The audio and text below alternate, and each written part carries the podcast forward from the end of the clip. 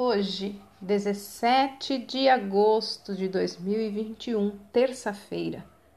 A leitura do texto bíblico está no livro de Apocalipse, capítulo 14, dos versículos 6 até o 13. O título de hoje é Descanso. Na agitação de nossos dias, muitos têm dificuldade em descansar. Não conseguem repousar no fim de semana e nem tirar férias.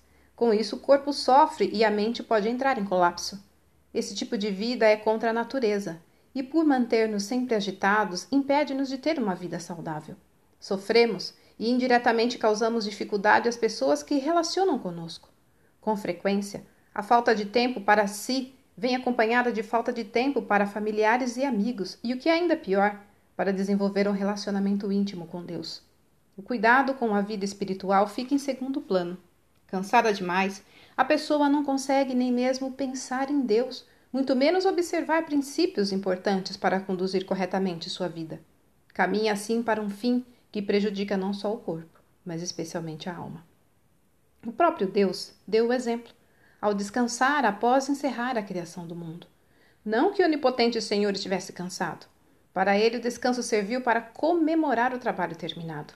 Mais tarde, ordenou ao seu povo que deixasse a terra descansando após seis anos de produção de frutos Além de permitir a recuperação do solo, seu povo exercitaria assim a sua fé, confiando na provisão de Deus durante o tempo em que não pudessem cultivar a terra.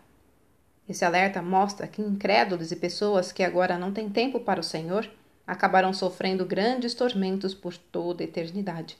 Para eles, não haverá mais chance de descansar das aflições.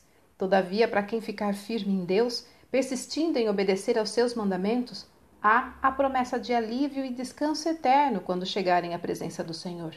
Trabalham e repousam fisicamente aqui, na dependência de Deus, e na eternidade descansarão na certeza de terem terminado seu trabalho.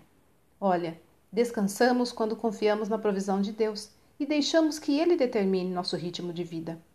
Texto retirado do presente diário da Rádio Transmundial, edição 24.